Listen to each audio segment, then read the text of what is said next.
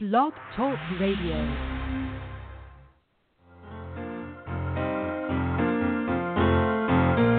And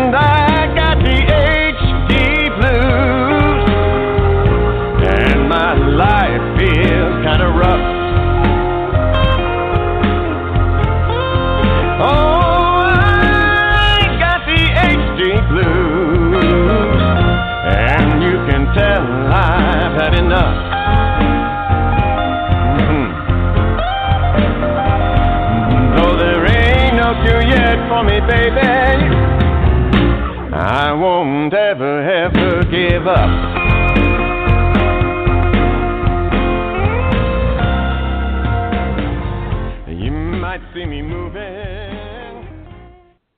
Hello, everyone, and thank you for tuning in to Help for HD Live. Help for HD Live is brought to you by Help for HD International and is made possible by our sponsor, Griffin Foundation, and an education grant from Teva Pharmaceuticals. I am your host, Katie Jackson, and today our guest is Miss Teresa Temkin, adult nurse practitioner.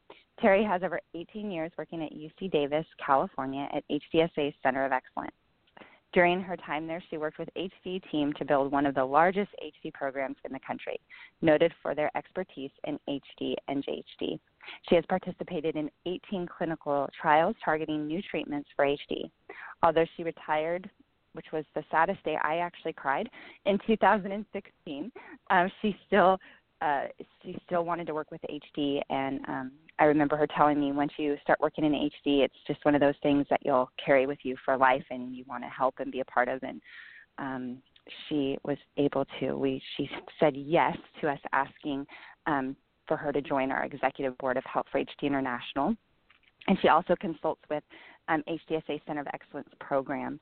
She, uh, I don't know where I would be without Terry Temkin. She has helped so many people navigate through their journeys of HD, which is such a hard journey, but Terry does it with so much expertise. And I don't know where my husband and I honestly would be without Terry. Um, she got us through uh, about 10 years of from my husband was first diagnosed until the day she retired, and um, she has saved me more than I can tell you. And um, I'm very, very proud to call her one of my very dear friends. Um, so I'm excited to interview her today and her share some of her expertise with you on the show. Welcome to the show, Terry. Oh, thank you so much, Katie. And that was such a nice introduction. And hello to everybody who's listening to the show today. Um, thanks for having me. Yeah, and tell us about. Um, and most people actually probably already know a little bit about your background, but can you tell us just about how you kind of came, became involved in HD? Sure. Um, I was, I, as you know, I'm an adult nurse practitioner, and I actually was working in another field, and Vicki Wheelock um, called me. We actually happened to be friends. We were not working together, but our families were friends. And she told me she was starting a new program at UC Davis. Uh, this was back in 1998, a Huntington's disease program. And she actually called and wanted to know if I had a friend who might be interested in a, a, friend who was a nurse practitioner who might be interested in joining her over there. And I said, well, actually, I'd be interested. and that was kind of how that started. And um, it was the best decision I made um, ever in my career. And, um, you know, I didn't start off knowing a lot about Huntington's disease, um, but I quickly learned, and certainly um, Dr. Wheelock's guidance and mentoring helped me with the medical end of things for sure. But I, I, I say this truthfully and honestly. I learned most about managing this from families. Um, they were mm-hmm. gracious enough to share their stories with me. There were lots of things I did when I did that, and I'll just share this because I think it's pertinent to what we're talking about today. You know, we we did a lot of work and research. You know, we did that pre stem cell study um, I learned a lot about conducting clinical trials. I learned an awful lot about participating in things like that, and learned a lot in the clinic with hands on care for people who are on this Huntington's journey. So there were lots of tasks, jobs, and responsibilities, but to this day, I still consider the most important thing that I ever did in those 18 years at that Center of Excellence was to be on the other end of the phone when people needed us And I Mm. think that's true today because people on this journey face an awful lot of the unknowns and they need somebody to turn to. And it Mhm. isn't because I have all the answers, but families shared a lot of stories. So over the years, you put all that experience together and you share it with other people that it might help them on their journey.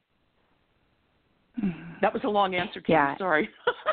No, no, and it's so interesting you say that because you know I I remember and the hell I went through when Mike was first diagnosed, and um and making that first phone call to to UC Davis, and you were the one that answered the phone, so that always makes me smile because um I uh you were the first contact I had for my kind of my journey turning into a more positive, um, helpful direction than um, the terrible direction I was on. So um, yes, that you being on the other end of the phone definitely um, was the most important part of my my journey in the beginning for sure.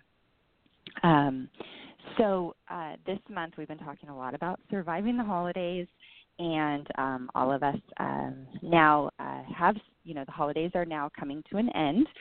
So I want to talk a little bit with you about maybe let's start with the caregivers and what are some ideas you have for de-stressing after all these festivities we are going to have to go through. Yeah. You know, it's interesting. Wouldn't it be wonderful if there was like a magic incantation or a magic pill or something that after you face this challenging time and with all the responsibilities, expectations, disappointments, and everything that goes with it, that you can get on the other side and all of a sudden it disappears. But you and I both know that's not true. And um, so I, I think if you've if you've made it to the other side in, in, in any kind of reasonable and other side I mean that in terms of surviving the holidays, if any kind of you know uh, reasonable state, you know I, I think it's important. So there there are coping strategies you need for everyday diligence, right? And the holidays just Mhm. kind of compounds that because there's all these additional things, and then there's there's things you might want to pull out of your toolkit for these extraordinary times when you know there's extra pressure, ex- extra expectations, and extra unknowns. And uh, you know, I, I think over the years what I learned is getting caregivers. Since you know we're trying to focus on them right now, caregivers to focus on themselves is sometimes the hardest thing because mm-hmm. they rightfully so they're so wrapped up in what they have to do every single day to manage not only their families or whatever their extended relationships are manage the person they're caregiving for and manage them themselves they so often don't feel like they have the luxury to focus on themselves. They they, they just don't. And that's a hard nut to crack to try to convince them that yes you have to fill your reservoir. And that's kind of how i i refer to it as that as you're going through and managing all these things your reservoir gets depleted. And if you have a crisis whether it's medical or, or psychiatric crisis it depletes even more rapidly right? And so Yeah. I i challenge people to focus on activities or things that restore and help energize them and refill that reservoir because it's different for everybody. Um, you know, we were sharing a story about, you know, about you, Katie, talking about taking a trip with your kids who you know are experiencing some additional stress this season as well. So, you know, if that's in your wheelhouse and it's affordable for you and you can do that and you say, okay, we've made it through this, now we're going to go you know to this place because it restores us and we know it restores us and we're going to do that that's terrific and that's a great coping strategy. But sometimes it's just as simple as acknowledging you need to you, you need to fill that reservoir and then think about the things that you do that that do that for you maybe it's curling up to get two hours by yourself to read a book. Maybe it's going for a walk. Maybe it's cooking your favorite dish. Maybe it's connecting with someone who's meaningful to you to say just to say oh ain't it awful right? To have a oh ain't it Mhm. awful session. Um so uh, the, you know I, I think the first step of that is what is it i can do to restore my sense of well-being and how can how quickly can I get that done? Right. Yeah. Absolutely. And I think um, you know, I hear this from caregivers and I know I know you heard this in the clinic for almost 19 years of this. I don't have time. I can't. My loved one's sick. I, know. I can't. I can't. I, I, don't have time. I know. is you know, and man, you you can't you you can't afford not to do this. Um, I've had dear friends pass away that are caregivers from stress, from suicide, um, yes. from so many yes. different reasons, because this has taken them to the edge, and um, their bodies oh, yeah. um, have have have failed because it's so stressful and stress yes. kills us. And so, where's your loved one going to be if you're not there? So it's almost like you can't That's not right. afford to do it. I know, and you know, it, it's interesting, Katie, because you know, sitting on a radio show here, talking together, you know, we have a long history with each other. I want to assure people we're not saying this lightly, and we're not saying it glibly, right? It, it, I, I know how hard it is. You know, having been a caregiver for someone who was dying as well, I know how hard it is to uninvest yourself, even temporarily, from that responsibility and that role. So we're not we're not trying to to tell you guys that it's easy to do, but we are trying to make a compelling case of why it is so essential that you do it. And because depression rates are higher for caregivers than they are for the people that you care about. That's been statistically mm-hmm. Um, noted in all areas of caregiving, not just in Huntington's disease, but people caring for someone who has Alzheimer's or end-stage cancer. Mm-hmm. The caregiving, the caregiver rates of depression and thoughts of suicide are higher. They they just are, Mm-hmm. and it's um, um, it, and we can all see why. And I and as we all well as we all know, you know, I'm biased. I think the caregiving, the Huntington's, juvenile Huntington's caregiving journey, in many ways, I don't want to say worse because I don't want to diminish other people's, you know, experience. But Mm-hmm. we all know the challenges in Huntington's are far more significant because they last so much longer, and Yeah. it goes on many times for decades, which just wears the, the caregivers out. And then you have that piece of having to re-energize yourself potentially for the next generation. And so, yeah, I think Yeah. the caregiving journey is much harder in this in this field. And so, but again, makes it so compelling. You know, I think sometimes people need to seek professional help. They may need to. I, I used to, you know, try to get people where I felt there was a threshold of that caregiver who was really experiencing something that could be considered clinical depression, please see your doctor because you know what? Mm-hmm. Antidepressants, even temporarily, um, getting you through a rough patch can be really, really helpful. And so, you know, I think it's important to make that socially acceptable. It doesn't mean that you're not a good caregiver, it just means you may need that extra little help um, to um, that extra little help to get you through a difficult time so that you know taking antidepressants for people where it's clinically indicated it's not for everybody but clinically indicated it doesn't change your circumstance. It doesn't change the grief you feel. It doesn't change the responsibility you feel. It just helps you cope. It helps you Mm-hmm. not always feel on the edge of breaking down. And that is really Mm-hmm. important because if you've got that job to do you don't want to be constantly feeling like you're going to be the one to fall apart right so I, I think Right. that's help. If if that's your story, uh, and it's not for everybody, but if that's your story, please understand it's very acceptable to seek that avenue of help, especially getting through holidays, right? If uh, Right. um, Yeah. so, you know, I mean, we could go through Katie. We could go through a litany of things to do. You know, if you can travel, you can travel. If you can go get a massage, get a massage. You know, we could we could make a whole page of lists of things that help restore someone's reservoir, but it's different for everybody. I think the important thing is to recognize you have to refill that reservoir or you will not make the long game. You just won't. And Yeah. um, it, it, it's making that choice of of of putting yourself first when you're in the thick of it is hard. hard, hard, hard. But that's when you reach out. You know, we've said this before on other programs, Katie, that it's really great to have your mm-hmm. special people, right? Your go tos. And on the journey, right. whether you're in the beginning, middle, or end stages, you ought to have your go to people, the folks that you can confide in, that you can let your hair down with, who know the who, who know the absolute truth and know you and that you feel you have that relationship is maybe you need to tell that go to person you need to cue me when you see me losing it or falling apart or mm-hmm. you need to remind me that I need to be taking care of myself too. And um, yeah. I think that's a helpful strategy to to share that that notion of fill my reservoir and if you can't do it alone then have your go-to person be or people be someone who helps remind you and you know kind of pull you back a little and say uh, you better be doing this. Right? Yeah.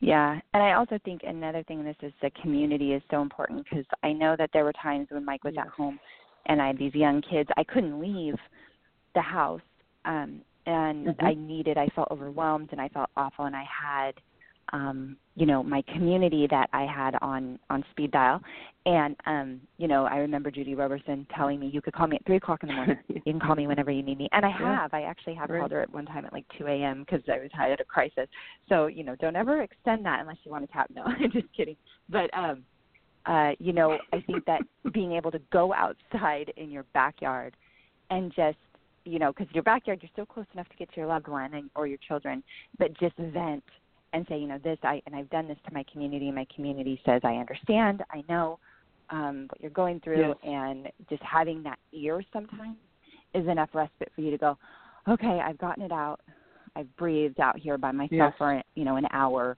looking in the window to make sure yes. everything's okay, but then breathing. Sometimes that's enough. Um, and uh, yes. uh, you know your community will is important through this as well.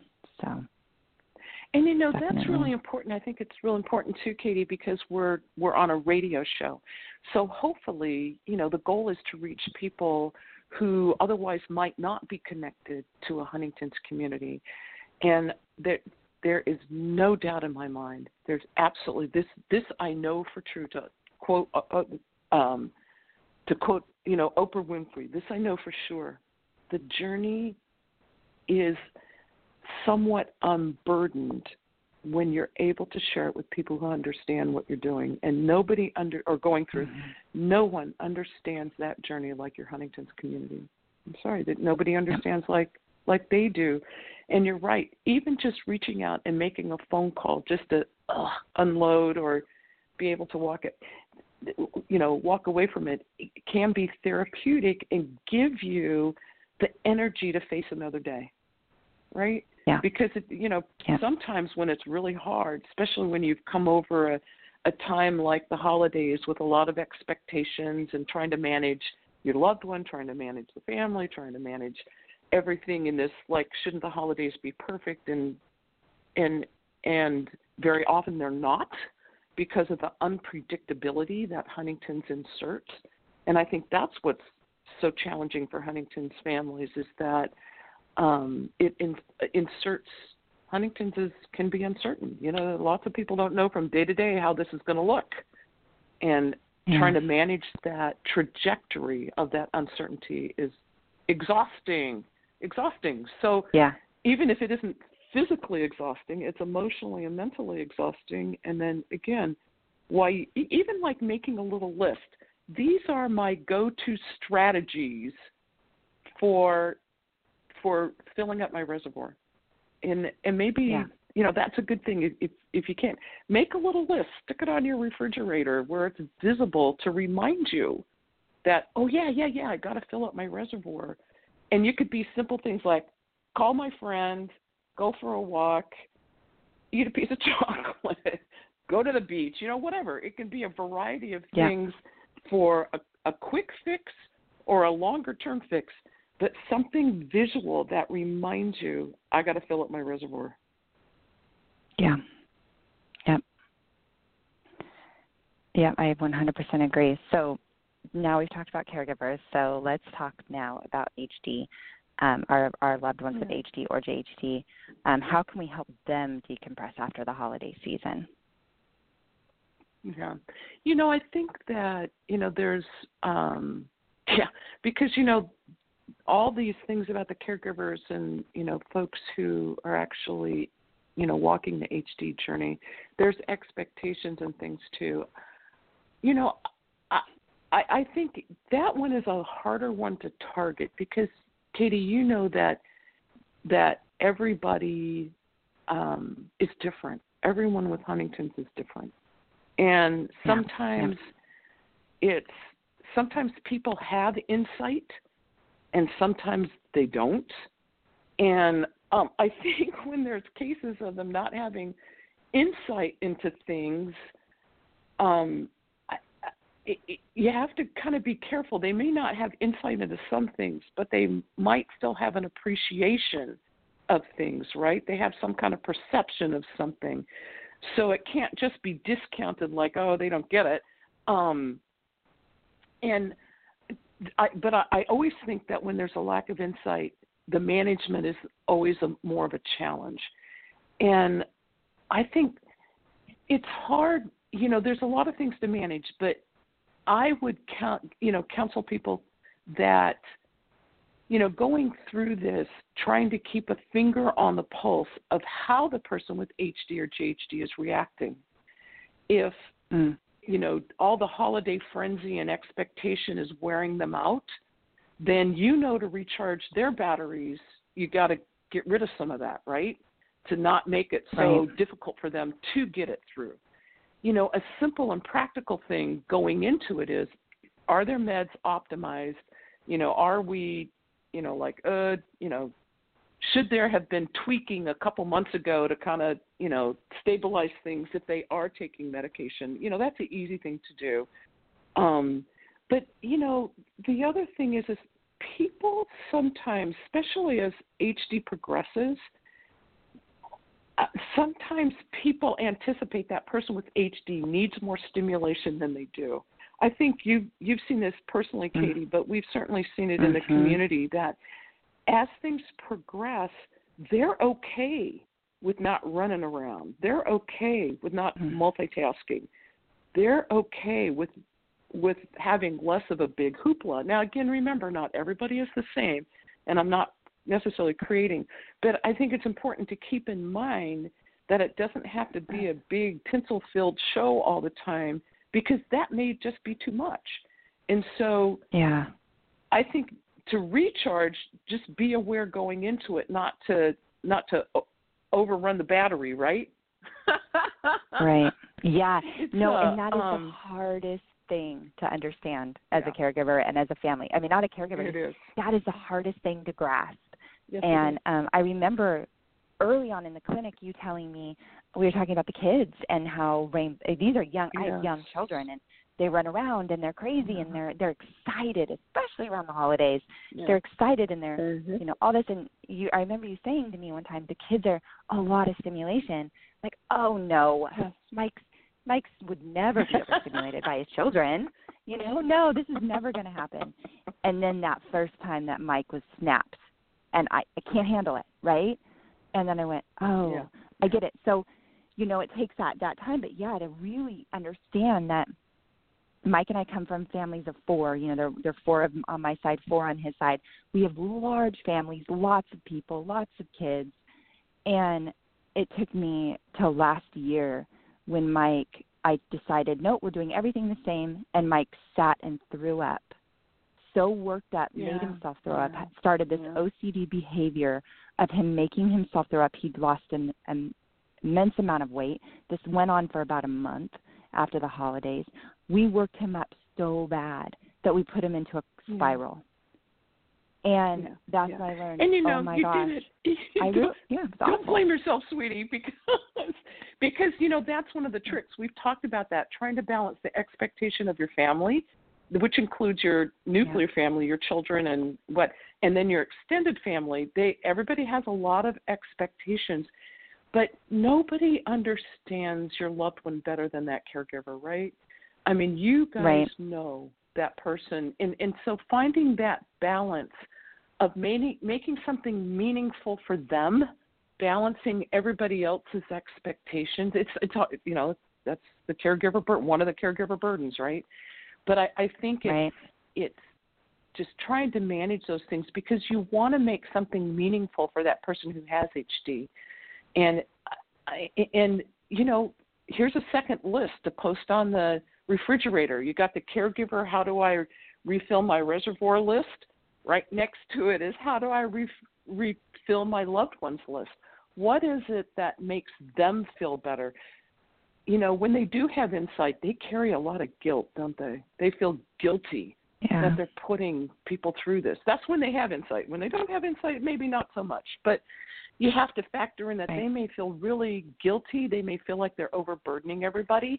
So, what is it that you can do so they don't feel like that, right? Or to counterbalance it. You won't completely eliminate it, but to make them right. feel loved and cherished. That read you know that refreshes them and you know me i should say restores you know starts to fill up their reservoir too and you know me, I'm always for those people who are able, and we know at the end stage they may not be, but I'm a huge advocate of physical ad- activity for people with Huntington's and, and caregivers too.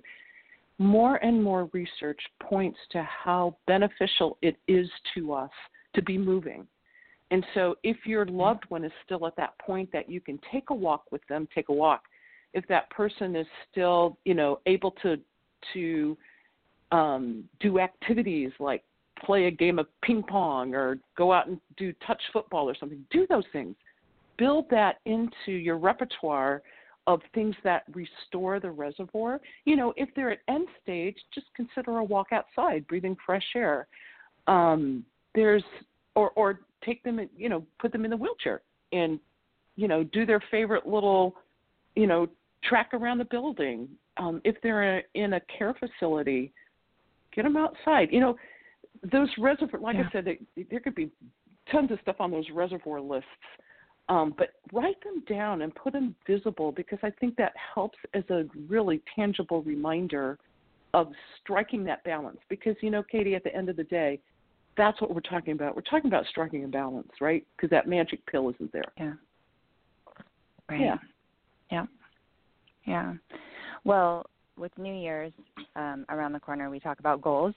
Um, some of I think the general population yes. goals seem silly to our community, like I'm going to lose weight or I'm going to you know this. We wish that was that was what could be our our, our New Year's goal because it's hard um, to make goals. I remember um, and Thanksgiving people were talking about what they were thankful for, and someone said I am excited for 2019 and I can't wait and hopefully 2019 will be better than 2018.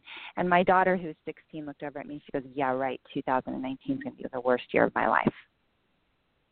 And that showed me yeah, that yeah. showed me that these and this is my family saying this um yeah. that my children were put back by that that hurt them that they're they have the opportunity to have a great 2019 when we know going being in final stages of HD that R19 is going to look very very even if my husband lives through 2019 it's not going to be a pleasant year for me and my children. So right. let's talk about that about goals yeah. new year's these resolutions. What is good for our community?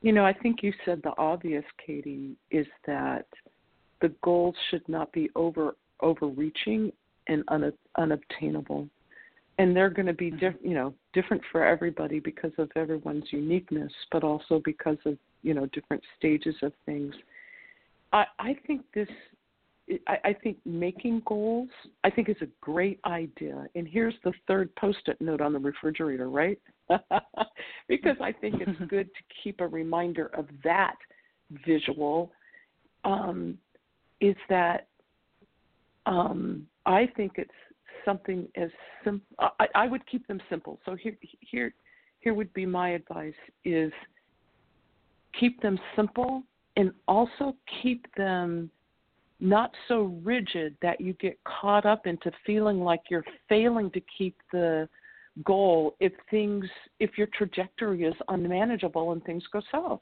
here's you know mm-hmm. to to say like well i'm going to make you know i'm going to have them do this this and this well, maybe you can do that and maybe you can't.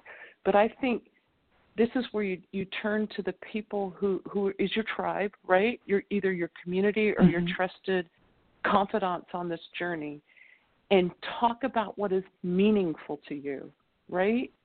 If the goal, yeah. I, we, we recently heard one of our colleagues say, I want to get my dad out more this year.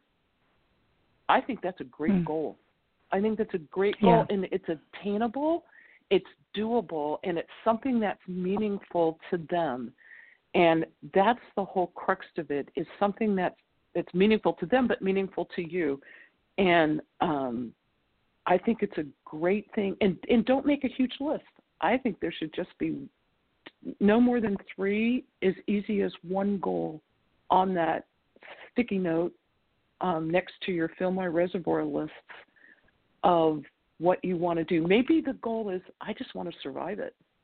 I just want to come yeah. through intact, oh. or I just want to be a better listener to my children. Hmm. I think that's a great goal.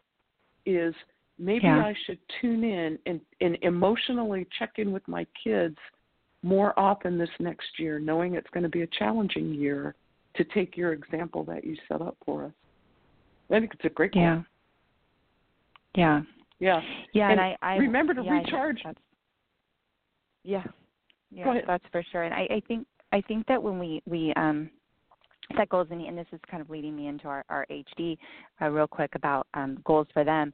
I think that when we fail at our goals, um, I think when we set our expectations too high, I think that we, you know, all of us, even the simple goals, like I just said about weight loss, I'm going to lose weight or I'm going to go to the gym more. Everyone falls off that. No one really sticks to that, you know. And it lasts like two weeks, right. and then then you're done. And and you're generally like, okay, well, I, I failed at that. Well, people with HD aren't that good at that. Um, I know that my husband, um, if he had a, something in his head and it didn't happen, he would perseverate, and he would start behaviors. And mm-hmm. So Mm-hmm. Let's talk about goals for our HD people, our our loved ones, but not setting goals to where it could set them into a behavior or something that makes them uncomfortable. That's right. Because that's my biggest that's right. fear is is making my husband uncomfortable. Yeah. And you know, sometimes that's a hard target to hit, isn't it? Because sometimes yeah. they can't they can't tell you what is going to make them uncomfortable, or they may not be able to be as in touch with it as we would want and need them to be. But, you know, again, I think this is simplicity. Remember, no one knows them as well mm-hmm. as you mm-hmm. do. If you're the caregiver, no one knows them as well as you do. And maybe um, it, it's I remember spending, I'm sorry, I'm diverting here just a little bit, spending a lot of time in the clinic saying, hey, try this, do this, try this, do this, try this, do this. And, you know, sometimes that was helpful advice and sometimes it wasn't just because, you know, when you're sitting in a clinic office visit, you're trying to target of somebody who lives at home on a day to day basis. And sometimes you're target, like I said, sometimes you're target on and sometimes you miss the mark, not because you aren't trying to be helpful, but just because that day to day journey can be so different, right? So, right. you know, it's just re, you know, I think our our good friend in you know a mentor to many HD families, Jimmy Pollard would say, um, keep it simple. Keeping it mm-hmm. simple, and that's hard for us because we still want to see that person with Huntington's how they used to be, and mm-hmm. you know we know that they're not. We know we, but it's hard emotionally to let go of that, isn't it? Because we want to still yeah. be seeing that person and treating that person how they were before Huntington started changing things, and it's it, the change actually has to happen more from us. That we keep it simple, keep it loving, keep their needs, you know, on target and appropriately focused, but not denying our own. And that's that's the balance. And so the goals, you know, I'm going to say physical activity if you can do it. yeah. But the other, like, just very simple things that, you know, uh, um, you know, I'm going to spend 30 minutes of my caregiving time every week just doing something that reconnects us as people. mm-hmm. right? Instead of being the nurse all the time, instead of being the manager, the case manager all the time, because we all know those caregivers, when people start to get sick, you start out as a as a case manager and then you end up, you know, as a nurse doing physical tasks if you're caring for someone at home. Try to an easy goal that is so helpful for someone with HD is to say, I'm going to spend 30 minutes of my time that are not those roles. I'm taking those hats off, I'm taking the hats off, and I'm going to spend 30 minutes of how we used to be, if you can. And I have to tell you, that would be a welcome blessing if you can achieve it. Some people can't. Some people, it's just too difficult to give up that the hat, and and that's okay. It, it, it's all right. Yeah. Um, but it it actually is something that will fill the reservoir. And and of course, the other thing of setting a goal for someone who has HD is ask them, what's it you want to do?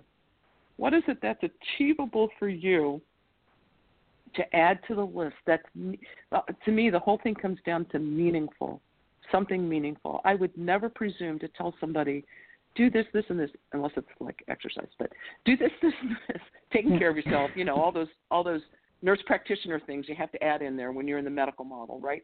But um, what is it that's meaningful to you? When was the last time you asked that to somebody you're caring for? What's meaningful to you? Yeah. Good question, huh? Yeah. And I think one yeah.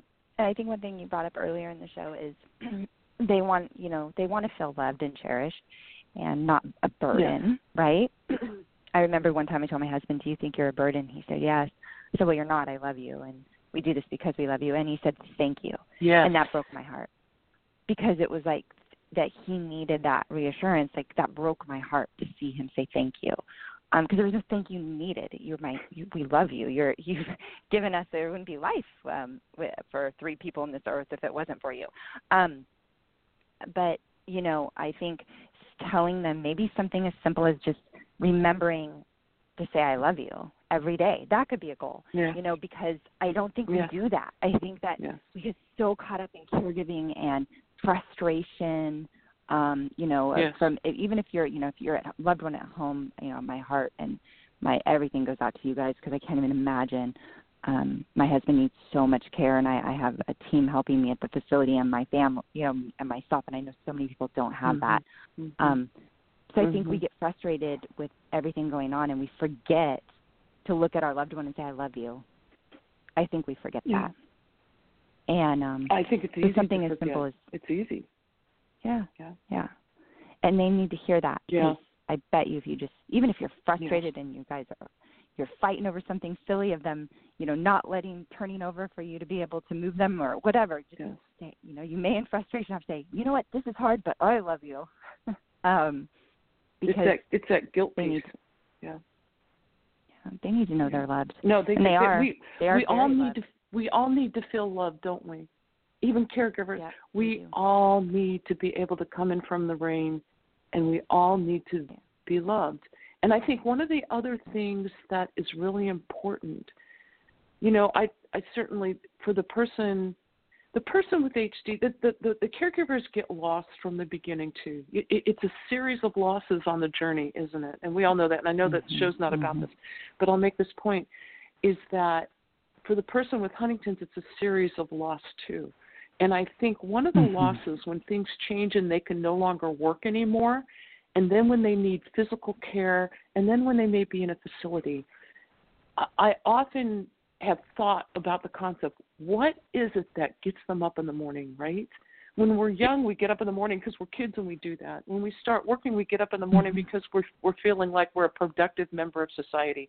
A caregiver gets up in the morning because mm-hmm. they know they have this responsibility for this loved one the person with HD, as they get sicker and are more more dependent on other people, I think it's really important to try to tune into what gets them up in the morning, what makes them feel like I want to start another day. And I think it's really mm-hmm. important to try to identify that. And Katie, it could be something as simple as an embrace to remember to say, mm-hmm. I love you and I'm so glad you're here with me. Because yeah they've lost all those other things that make them feel um, important in the world. Yeah. Yeah. Yeah. They become the caregivers. Yep, the, the, right. Their world becomes sometimes that room and just the caregiver, and we all need to. We all want and need to feel loved, and so I think that was a really important comment. I'm glad you shared that. Yeah, yeah, and we do love them, or else we wouldn't be doing it. And um, and right. you know, um, even if you're mad at and them. so it, yeah, exactly. which happens, and that's okay too. Um, you know, That's I, okay too. You know, that. Yep, yep. Um, I think I was, yeah, I, I, and that was even before HD. Man, do I remember getting being that mic in our earlier years? um, yeah. But no, You know, uh, I I would circle around to you know because I think we've kind of gone over time, but um, I would circle around to to say how to how to you know restore balance after the frenzy of the holidays. It's a challenge for everyone. It's specifically, mm-hmm. I think, more of a challenge with, with for Huntington's families. They bear, and so I think there's just keep in mind there's a short game and there's a long game, and so mm-hmm. hopefully people don't enter these high stress times depleted that uh, mm-hmm. get your reservoirs filled up before you go into that and make make lists of things that you can do to, to re, restore re, refill that reservoir both for yourself and your loved one and use it and do it and do it and um, and try to get through on an equilibrium and then spend more time refilling that reservoir on the other side Yeah. Yeah. No, I 100% agree with that. Yeah. And it's a it's a rough journey we're on, you guys, and and the holidays don't make it any easier. But um, you know, you have a large community out there. Please reach out to your community. And I think Terry made a huge point. If you're feeling um, and I, I've said this in the last couple of shows, and I'm going to say it again. If you're feeling depressed or or you're having any type of thoughts of um, you know hurting yourself or or some, please reach out.